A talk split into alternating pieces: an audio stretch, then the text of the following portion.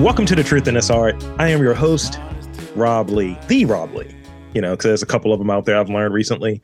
Uh, today, I have the privilege of being in conversation with the president and CEO of the Enoch Pratt Free Library. Please welcome Heidi Daniel. Welcome to the podcast. Thanks for having me. I'm delighted to be here delighted to have you here. It's it's, it's always good to like talk to people in this sort of because I had to had to try to think about it like information, information services, libraries, things of the sort. And I think uh, there's an opportunity to do some digging, some truth seeking, and, and so on. And obviously, that's a big piece of what this podcast is about. So, um, again, thank you for being on there, on here. And before we get too deep into the conversation and I start asking you about ice cream flavors and peanut butter and such, uh, could you share like ultimately the Heidi Daniel story and what brought you to where you're at now? What brought you here? I, I know there's so many great things that happened. What, what brought you to where you're at right now, your career and in your in your life and here in Baltimore? Yeah, such a big question. I feel like I ask myself that like every. Why am I here? Like, I, what brought me to this point in my life? No, um, that's actually only when my kids are, you know, being crazy. Um, so actually, my story, I grew up. So I'm um, I'm going to go way way back. So give me a minute here. But I I was um, I'm adopted daughter of a um, factory worker, and my mom cleaned houses or worked at the school cafeteria or um, cleaned motel rooms or um, did housekeeping in a hospital for a while. Basically, was a housekeeper. So and my they adopted me. Uh, they had waited a long time for a child. And when they got me, they made this big commitment that um, I would, they would do everything in their power to send me to college because my dad had an eighth grade education. My mom graduated high school, but um, that was a feat for her. And she's one of nine. My dad's one of 18 um, from a factory town, you know, big. you know, sort of rural Catholic factory uh, families. And so they wanted me to have an education and they weren't really clear on what that path looked like like a lot of parents right like you want that path for your kid but if you haven't had it yourself you have to figure it out so my mom said well sh- i want her to love to read um, and I had all the little golden books. Like my mom always loves to tell people, like when I brought you home, you had all the little golden books.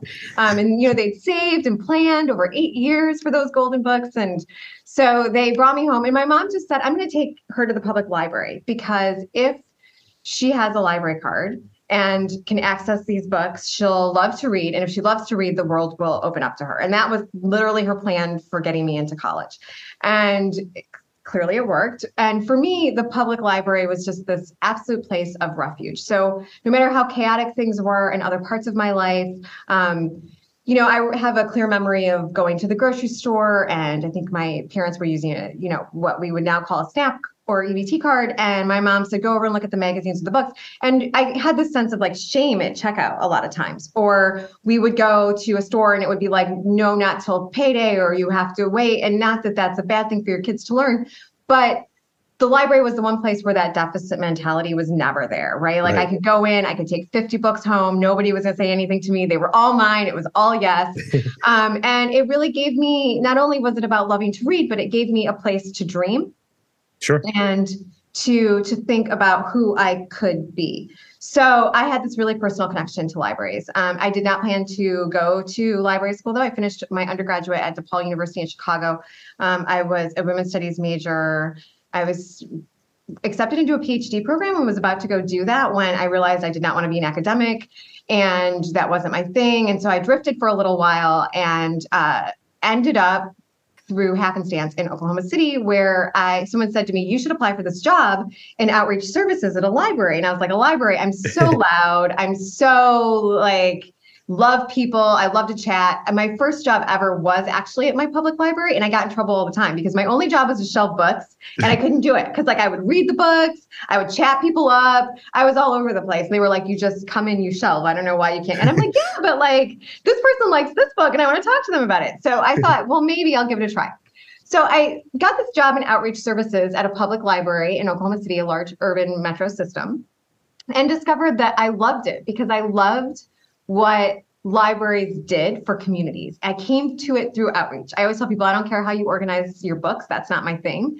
Uh, my thing is how public libraries impact the cities and the communities that they service. Yeah. How they empower people to reach their goals and the dreams of their communities, and how they um, make those resources accessible and help people vet the right information for what they're trying to accomplish in their lives. So, because I started in outreach services, I just fell in love. And then I went from Oklahoma City to Houston, um, worked in Houston for a number of years. And the director from Houston happens to be from Baltimore and worked, started her career at the Enoch Pratt Free Library.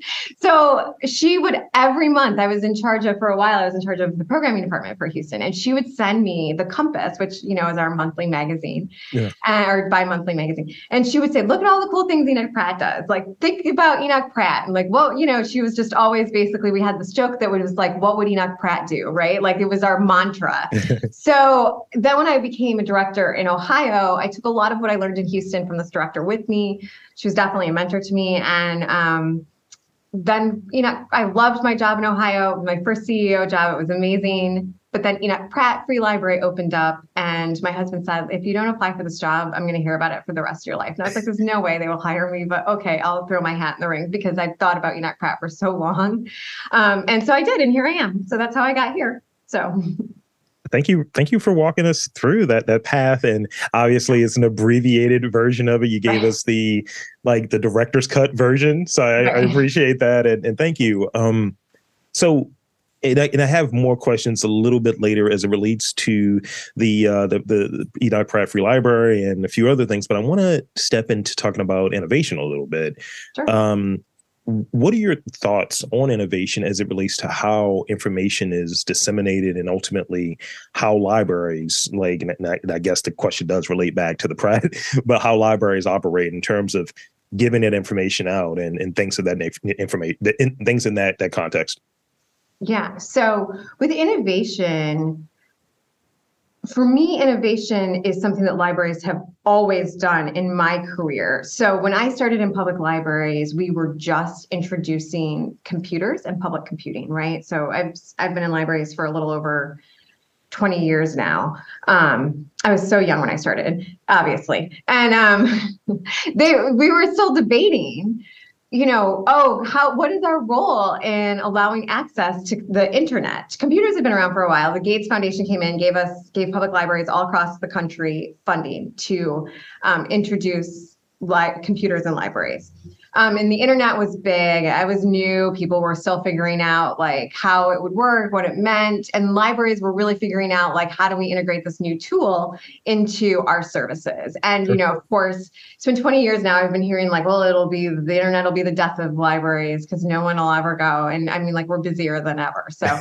um, so for me, I've seen nothing but innovation from public libraries in my career. So you you just every you were constantly innovating. How do we get information to people in new ways? How do we adapt this new technology that just came out to ensure that we're providing um, consistent, true, accurate, vetted information to our communities? How do we empower our communities to use these new information tools to access what they need for their lives? And, you know, we've been talking about digital equity and digital inclusion for 22 years. So right. now that COVID's happened and everyone is like, digital equity, digital inclusion, we were like, oh, yes, well, welcome to the team. You know, we've been here for a while. We're glad to have you as part of our party. So, um, but you know, it was literally something that we've I've thought about my entire career because you watch people come in and know that they're just in different points in this digital equity, digital inclusion journey, and some of some people don't still don't understand why they need the internet to um, to, to function in our current society, right? And our job is to kind of help them figure out those tools.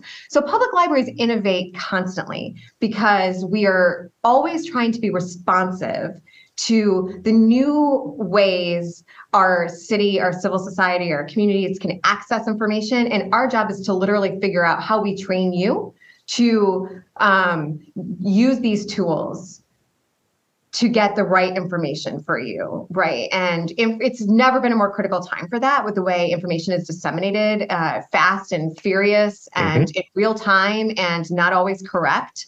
Um, as information professionals, it is our job to make sure that folks have um, the tools that they need to critically think through information, to access it correctly, um, to understand the difference between bias and fake news, um, and to really understand the importance of access to that information, right? And yeah. the key piece of what we do in libraries, I always tell people, it's not about books, it's not about computers, none of that matters. They're all vehicles for access and for information. And our job as a public library is to be that piece of civil infrastructure, to be that cornerstone in our community that provides um, access to information in whatever format makes sense for the person and whatever tools society has for us, right? So we're not we're not in just to use i feel like this was an old example from my sociology class like we're not buggy whips right? People would always or an old business class i took like oh why did the business you know the buggy whip people go out of businesses because they only made buggy whips? And it's like well that's not us right, right. we're we're about access and we're about information and that doesn't limit itself to any one format. No and, and thank you for that. I i remember at a point when you know i was out of work um just just in this sort of was in a non-compete for for for a while, and I remember just to kind of keep skills sharp. I would pop over there to I'm, I'm blanking on the branch and Loch Raven maybe. Okay, Northwood probably Loch Raven yeah. and Cold Spring. Yes. Mm-hmm. I would pop over there, and it was kind of like this refresher. It was just kind of like I have a laptop at home, I have the internet at home, and I can do all of that stuff. But eh, I'm gonna have fun. I'm, j- I'm just gonna look up like goofy recipes and what anime is popping right now. But at that time, I would go in there you know to to the library and it's about research. It's about like prepping up on certain skills to make me more of a this is years ago at this point but more of a resource to find a job um, and in the type of job that i wanted and where's this information and improving how i do research how i do boolean searches and you know things of that nature. Those are some of the programs and some of the opportunities that were there outside of hey you can rent books here and you know here's a catalog of maybe dvds to watch. Right. That's cool, but I rather get to something that you know it's that that that bit when you want to hide something from someone, you put it in a book. Right. And I, I, I think that's that's information overall. And because libraries as an idea, and I and I like that you talked about it being innovative and has been innovative since you've been in that that that industry. That people don't really look at it that way until they're actually on the inside. And I go back to the conversation I had with Megan about the uh, um, the, the, laptops and that digital equity piece. Mm-hmm. So, what were some of the the ideas, uh, creative ideas, um, whether it's related to innovation or just this is a new way of thinking that you're most proud of during your tenure at the uh, you know Pratt Free Library? Great question. Um, well, so I am I am actually proud that in the first year of my tenure here, we went fine free because that was, you know, now there's a lot of libraries in the state of Maryland and throughout the country that have gone fine free, but we were one of the first large major library systems to go fine free. Um, one of the, I think, the first on the East Coast that's a large urban system. Um, the second in Maryland, the other one was a, a smaller um, but stellar system. And for us, it was uh, a decision that I feel really good about because I could make both a business case for why we would go fine free and an equity case for why we went fine free. And the equity case was really important to me. The business piece is necessary to convince all the stakeholders, right? But the equity piece was was really critical to me, um, and it made perfect sense that we would do that. And so I was really proud of that because we immediately were able to welcome back 13,000 new cardholders um, from people who had been banned because they couldn't pay fines. And I would never want that, right? Like um, even in my own experience, like I said, I know what it's like to stand at a checkout line and feel shame because of something that's completely out of your control. And I don't want that for anyone who comes in yeah. um, the Pratt library system. So I was really proud of that. I'm proud of, um, you know, I'm just proud of the way that we've continued to try new things. We've introduced so many social service programs since I've been here because for me, I believe that public libraries are here to serve a whole person, a whole community, and in one space. And so what we often see is um, libraries have, you know, you mentioned looking for a job and all of that. So someone comes in and they're looking for a job. Very rarely do we see someone who comes in and is just looking for a job. A lot of times someone co- comes in and they're on the computer, they're looking for a job. They don't have home internet access. Um, they may not actually have um, a stable housing situation. So they could be housing insecure. So maybe they're concerned about what address to put. It could be that they need an expungement for something for their record. It could be that they're concerned about, um, you know, passing the drug test at their work. It could be that they have um, family members with all of these issues and they're figuring out how do they work when they have all of these other issues at home as well. Sure. So it's I'm very proud of the fact that in the last five years that I've been here, we have introduced social workers. We had lawyers in the library when I got here. Um, social workers was being introduced, so we launched that, um, and we've launched uh, recently our peer recovery coaches or peer navigators, who are people with lived experience, um, and bring that in and can help with recovery journeys. Um, I we have digital navigators who can help you with your digital literacy skills. Um, we've expanded and we do you know coat giveaways. We for warm coats in the winter. We're um, about to start a food pantry in a community that needs it. I think what I'm most proud of overall um, I, it's hard for me to point to one thing. I feel like we've done a lot of amazing things in five years, but I think the thing I'm proudest of is the way I've, you know, uh, the team has pushed to think outside the boundaries of that. Oh, we're here for this one service, hmm. and have really thought about how do we, as a community anchor, address whole community, whole person needs. No one comes into our building with one isolated issue, nor should we ask them to. I think as a society, we know you show up every day with your whole self we're not we're people we're not segmented beings right and yeah. so we are here to serve whole people. So maybe a person comes in because they want a bestseller, but by the time they leave, we've also like, you know, connected them to a mentoring program or a job right. coach. So for me, or they they're taking home a laptop and a hotspot, or we're, you know, they're gonna start a cupcake business. Like that's for me, what I want is for people to come in and, and have that. So we've introduced that in a lot of different ways, whether that's through our um, library of things where you can check out sewing machines and um, guitars and what you know all of the different instruments um, our artist in residence program or what it's you know some of our social service programs. I really think as a library we have such an opportune um, position to give people just the space to dream and all of the resources they need to do that. So i keep saying to my staff like we deal in dreams. Like that's what we do. And i'm really proud that the organization has pushed that forward in five in the last five years. That's that's wonderful. And it it speaks to something that just macroly what I'm hearing is is vision. Is it's vision of like thinking outside of the boundaries, thinking outside of the box. And it's like, you know, libraries may be viewed as this. And I think having it like viewed also like doing what you do well, you know, having information and being able to provide that and all of those things, but also being a part of the community and as you touched on serving not just one part of the community not just one person that fits into the community but the community macroly speaking right that's very important and w- one of the things that's also in there if we're, we're being like frank about it when or or Steve or Tony, probably Frank. Let's just be frank about it. Um, I, I, think when we're we're being frank about it, that you know the world, the way that things are structured at times, aren't easy for people who are poor. If, if we're being honest about it, and it does it, it doesn't pay to be poor as it were, but I think being in a spot where you come from that lived experience and having things like I've I've been in that situation before. It's like huh, I can't really afford this. How am I going to make this work? And it's always been like the library as a a place to still get that information because you know, people who may not have the same amount of resources as someone else shouldn't be cut off from information or knowledge or the opportunity to pursue something. Right.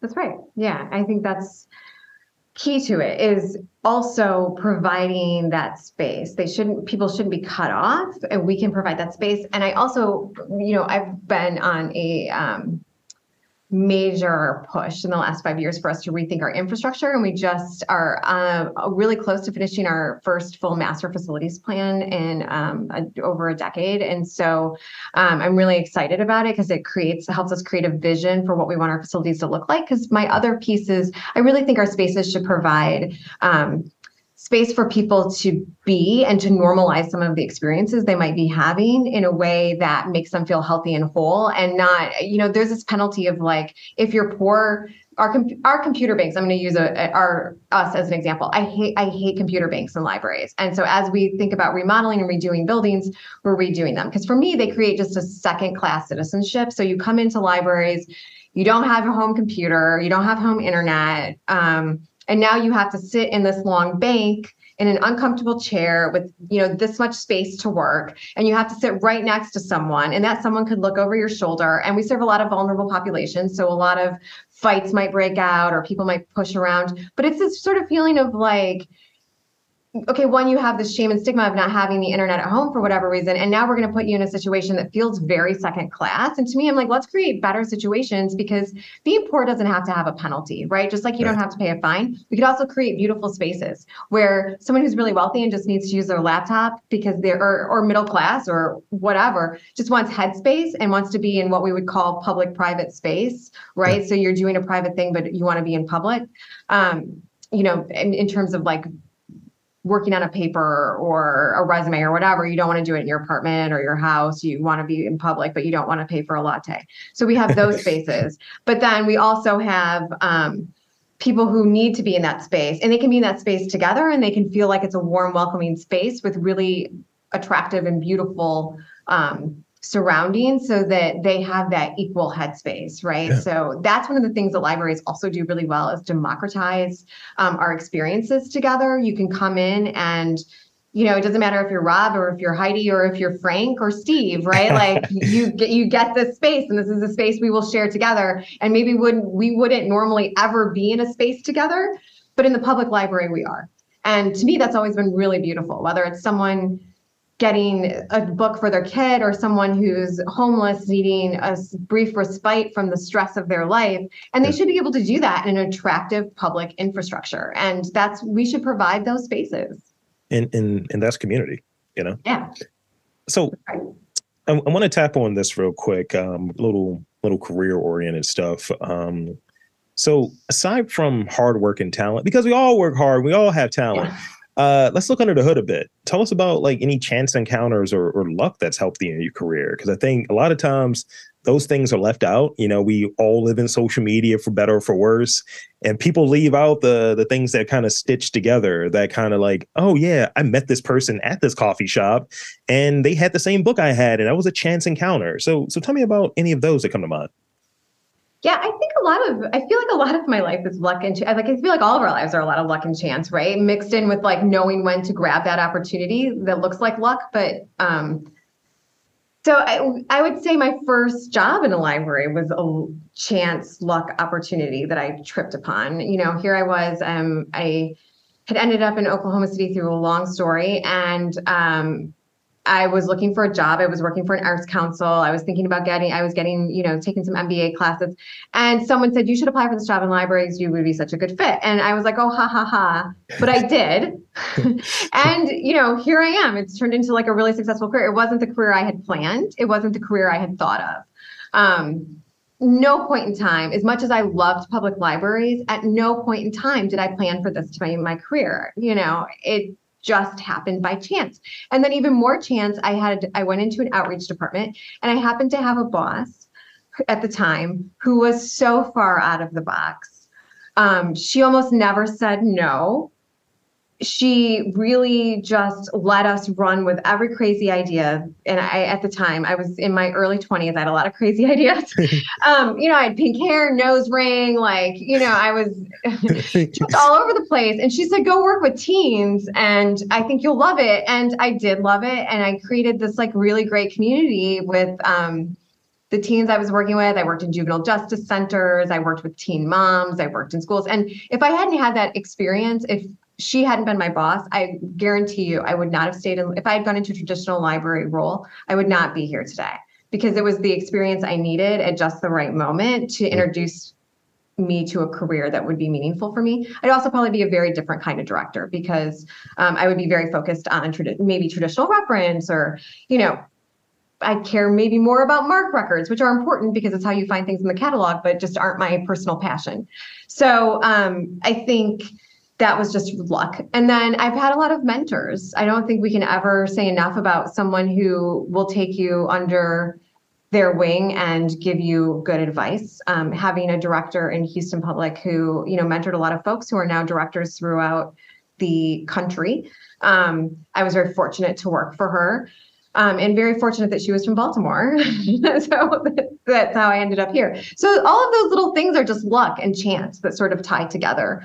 Um, I've also tried to extend this because I think I've had a lot of grace in my career. Mm. I've had the fortune to work with a lot of people who could correct me when maybe I was a little off the rails and in a way that I could be responsive to and that was empathetic and that modeled that kind of leadership, um, which has made me a more empathetic leader and made me someone who ex- who tries to extend a little bit of grace and kindness when folks need it too. So that's that's definitely keen on that last part. That's that's something that's very important. I think uh, coming out of the peak of the pandemic because we're not out of the pandemic but coming out of the peak of it i think and, and recognizing that it's been a lot of pivots and people have recalibrated their beliefs on how they go about work and how they go about time and certain things may take more precedence. So being able to extend grace being able to understand that s happens as it were uh it's it's that's that's really important. And i think when we look at uh things like quiet quitting or the great resignation and so on yeah, money's a piece of it, but just coming into an environment that doesn't really afford for grace and doesn't really afford for understanding, that's one of the main reasons why people are leaving. So mm-hmm. having leadership that values that and believes in that is is important and integral to the success of any institution, any any place. Yeah, and I mean, I think that there's you balance that with accountability because people want ultimately to be accountable, right? I think um, it's helpful, and we obviously have a job we have to get done. Um, and I think that that's also part of, you know, when we talk about like what are things that have influenced us or what are the sort of luck. I, you know, in college, it's this is very hard for everyone to believe, but I have not always been a model student or a model citizen. Like I, you know, um, had my fair share of like crazy days and wildness and all that. And I was in college, I wasn't doing an exceptional job. And I had a professor say to me, like, hey, listen, like if you don't pull your stuff together, you're going to end up back home cleaning toilets with you know i mean? Like you're gonna like not that there's anything wrong with that because my mom did it but she she happened to know like what my family history was and i did not take that um, message well at the time because i was in college i was working for something bigger but then i thought about it and i was like you know what? She's right. Like my mom is literally cleaning toilets so that i could be here and i'm mm-hmm. squandering this by not taking it seriously and so sometimes you that accountability piece right is like important yeah. so um, that we don't mess up the opportunities and the grace that's been extended to us. So I, as a leader, I try to balance those things. So, so this is the the last real question that I have, and I've been adding rapid fire questions as we've gone along because it's going to be very robust. But uh, so the last question I have, I like to, you know, as I touched on earlier, kind of getting into like the luck and some of the other pockets of what someone's story may be that's baked into what their career is and what they're doing. Tell me about any experience that you that comes to mind, and, and maybe that was there in, in college, but tell me about an experience like that really sucked, that was really painful or what have you, but you wouldn't be where you're at in your career without having that experience. Yeah, so there's you know a few. Um, I think you know, there were a lot of times in college that really sucked for me because I think when you go from um, a very working class or uh, you know lower income environment into academia uh, there's a very much at least at the time i think this is i hope to think this has gotten better but at the time there was very much a middle class mindset right? Like it was like a culture switch so um, I had to learn all of those rules, and I didn't say words correctly, and people laughed at me. And um, I mean, I very much remember being in class and being like, you know, I can't remember exactly what the conversation was about, but I clearly remember the shame because I was like, um, I just think your point is um, superfluous and the person laughed and they're like, Are you trying to say superfluous? And I was like, I mean, I've only ever read it in a book. I don't know. That's what it looked like, right? like, yeah. So, like, you're going into this, or I said Italian because that's how everybody said where I grew up. Like, oh, I'll have the Italian dressing. And you're like, No, it's not. It's Italian. You know, so like just kind of not letting that completely just, it, those are teeny tiny things. And there are bigger examples I could point to, but not letting stuff like that eat you up. You know, we all have imposter syndrome, but I think as we as, and, and certainly i have a lot of privileges and a lot of advantages and i very much recognize who i am and what those privileges are. But i think just being able to relate to that experience of having to switch to a different culture and figure out how you fit in there and how much that it can impact your imposter syndrome and your self-esteem and just figuring out how to not let that eat you up mm-hmm. um, and those are tiny examples but there's so many big examples we could share so that whole thing was just sort of a really tough experience to yeah. learn how to like to do and to still be successful and then there was plenty of really sucky experiences in my career right bad managers we all know bad managers. It doesn't matter how great leadership is. If you're working under a bad manager, the CEO could be fantastic and it's not going to matter. Like I've had to work under some, you know, very not super not super great managers and um, that you know we all do right like being super broke in your career and trying to figure out how you're gonna like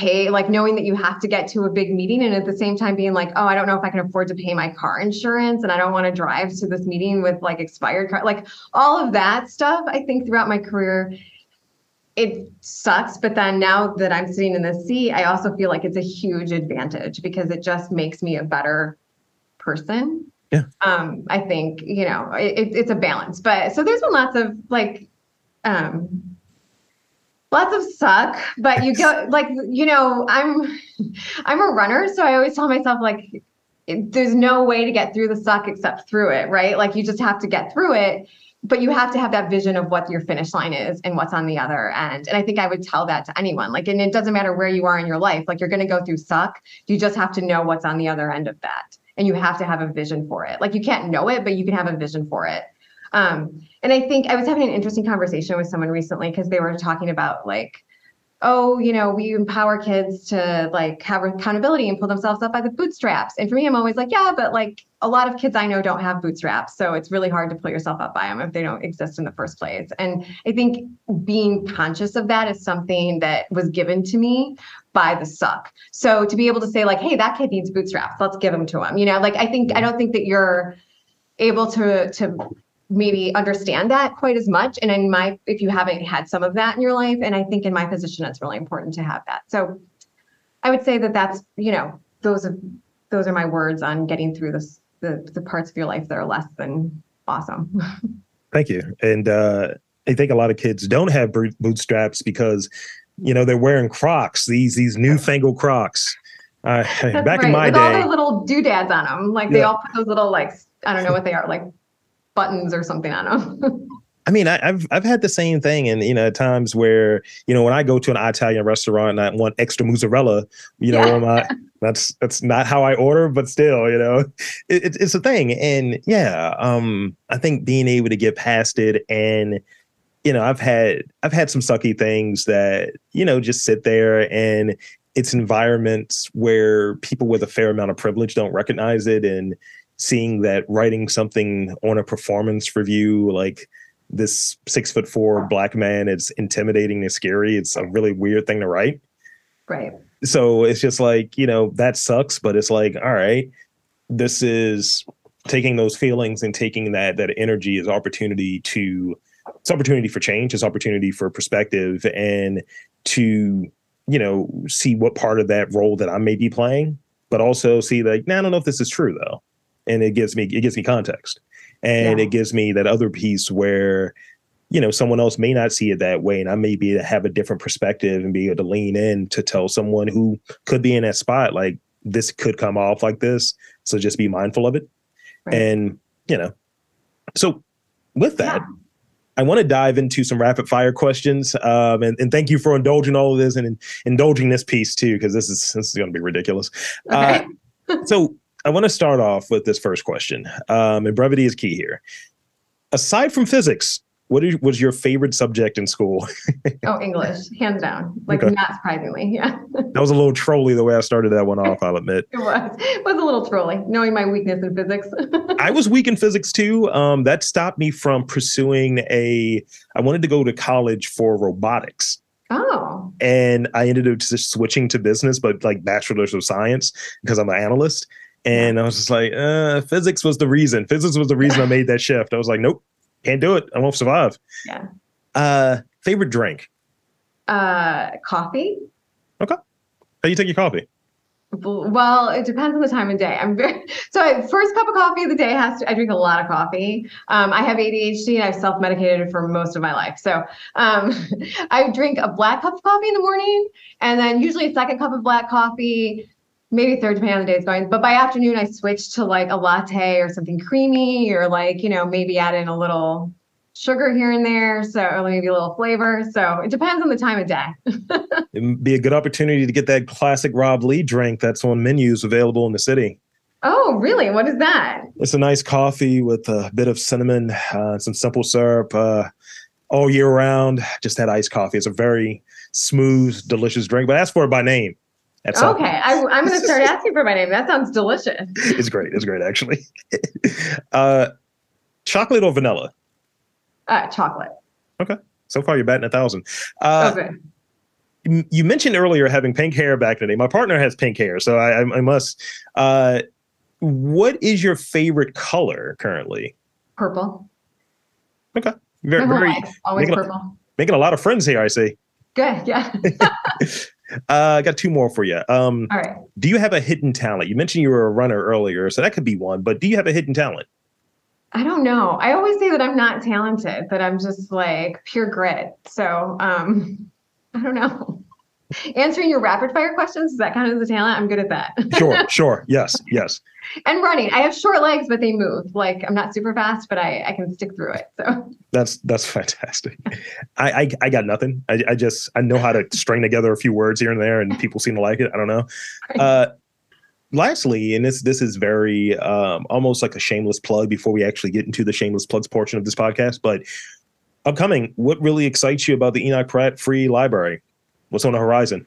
Oh, uh, lots of great things. Um, we have Jemele Hill coming up, um, which next week, which is fantastic. If you're not familiar with Jemele Hill, you should definitely check her out. She was African American female sportscaster on ESPN. It has a fantastic story. We're really excited to have her. Um, we have W. Kamau Bell coming in November, I believe. He's a, com- I'm sure you are familiar with him. Um, he is a comedian. He's going to be fantastic as well. Um, and then we have so many exciting things, like not just all the things I've talked about our peer navigator and peer support services, um, having, starting to really be able to envision what our buildings are going to look like in the future. Um, we have an artist in residence program with Shan Wallace, and we're hoping to expand that coming up next year. Um, our maker spaces, um, we are about to do a little cosmetic makeover of our Pennsylvania Avenue branch, which is going to be really exciting uh, for children and teens, and love that. And just, uh, I think over the next five years, we're going to completely change the way people think about libraries in Baltimore. That's wonderful. I love to hear this. Uh, and yeah, a lot of things that I'm adding to my calendar right now. So um, with that, for I want to thank you for coming onto this podcast. And uh, for those who are undipped, uninitiated, can you tell the fine folks where to check um, the the library out, you out online, all of that good stuff? The floor yeah. is yours. Yeah, so uh, you can check us out at www.prattlibrary.org. Um, you can also look at us in the compass. I'm sitting here realizing I didn't bring a compass into the off. Oh wait, no, yes I do. You can check out our compass. I always have it on my desk. You can check out our compass either in any of our branches or you can download it online. This one is all about how we can save you tons and tons of money through all of our free services from streaming movies to uh, streaming audio and and ebooks. Don't pay for an Audible. Well, I don't want to in case they're a sponsor somewhere down the line. Audible's great. You can also get free. you can also great. get free audiobooks through your library to supplement that. Um, you know, so check us out there, and you can also find out information about me at prattlibrary.org. I don't look at myself as uh, any sort of celebrity, so I'm not an influencer in any other way. So there's not really any other place to check me out personally. So my kid's school, maybe that's it.